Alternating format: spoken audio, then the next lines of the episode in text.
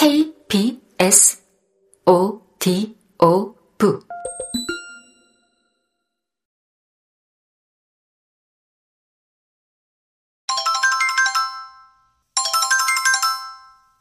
전화벨이 울린다. 레너드가 전화를 걸어 어느 편집자에게 사람을 보내려고 하는데 그 편집자는 어떤 사람인지 묻는다.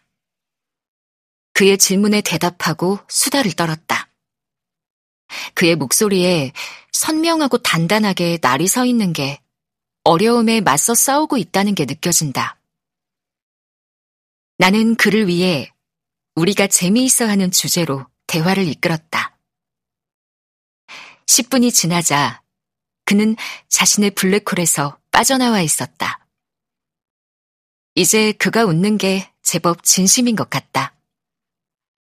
내가 들인 노력과 좋은 결과에 마음이 따스해졌다. 언제 저녁이나 같이 먹자. 그거 좋지? 그는 아주 잠깐 망설이고는 대답했다. 어디 보자.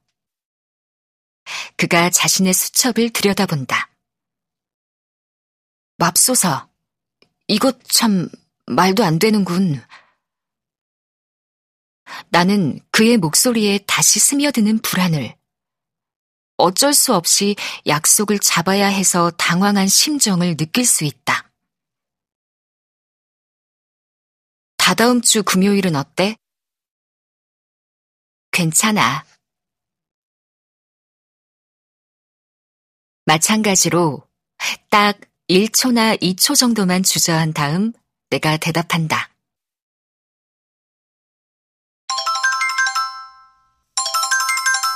그날 조금 시간이 지난 뒤에 다시 전화벨이 울린다. 이번에는 로라다. 내 말 못 믿을 거야. 로라는 그렇게 말하고는 나한테 전화한 용건을 꺼내 함께 즐거운 시간을 보낸다. 그의 목소리가 내 목소리에 반응하는 순간부터 로라는 온전히 믿을 수 있는 상대다. 로라는 이야기를 들려주고 우리는 함께 웃음을 터뜨리고 심리학 지식을 담은 문장들이 우리 사이에 오간다. 언제 저녁이나 같이 먹자. 내가 말한다. 너무 좋지. 로라가 말한다. 어디 보자. 로라 역시 자신의 수첩을 들여다본다. 아이고, 진짜 어처구니가 없네. 다음 주 초까지는 시간이 안 돼. 잠깐만 기다려봐. 잠깐만. 대화를 나누면서 엄청 즐거워졌는지 로라는 그 기쁨이 사라지는 걸 원하지 않는다. 여기 이 일정을 바꾸면 되겠다. 목요일 어때? 친구 관계에는 두 종류가 있다. 하나는 서로에게서 활기를 얻는 관계고, 다른 하나는 활기찬 상태여야 만날 수 있는 관계다. 첫 번째에 속하는 사람들은 함께 시간을 보내기 위해 방해물을 치운다. 두 번째에 속하는 사람들은 일정표에서 빈 곳이 있는지 찾는다. 나는 가끔은 로라 같고 가끔은 레너드 같다. 어쩔 때는 하루가 지나기도 전에 성향이 바뀌기도 한다. 나는 기꺼이 로라 같은 사람으로 남고 싶다. 로라는 언제나 사람들의 연락에 곧바로 반응한다. 곧바로 반응한다는 건 표현하는 능력이 뛰어나다는 말이다. 나는 다른 무엇보다도 표현하는 능력이 가치 있다고 생각한다. 그렇다고 할 수 있다. 하지만 내게도 레너드처럼 혼자만의 우울에 잠기거나 밀려드는 불안정한 일들로 옴짝달싹 못하게 되어 용기를 내지 못한 채 시달린다고 할 만한 순간들이 있다.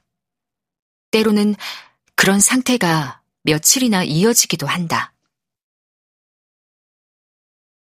뉴욕에서의 친구 관계는 우울에 몰두하는 일과 표현하는 능력에 매혹되는 일 사이에서 벌어지는 투쟁을 내게 가르쳐 준다.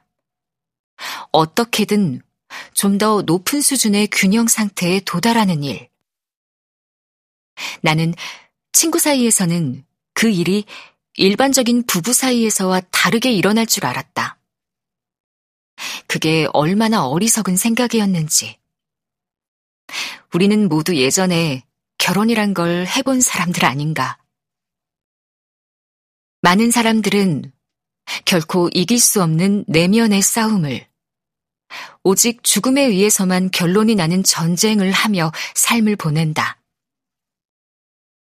하지만 우리 각자의 인생에는 우위를 차지하는 한두 가지 요소가 있기 마련이다. 도시는 이런 역학의 영향 아래에서 돌아간다. 각각의 이유가 정확히 무엇인지는 설명하기 어렵다. 수화기를 수화기 거리에 되돌려 놓는다. 아파트 문을 닫는다.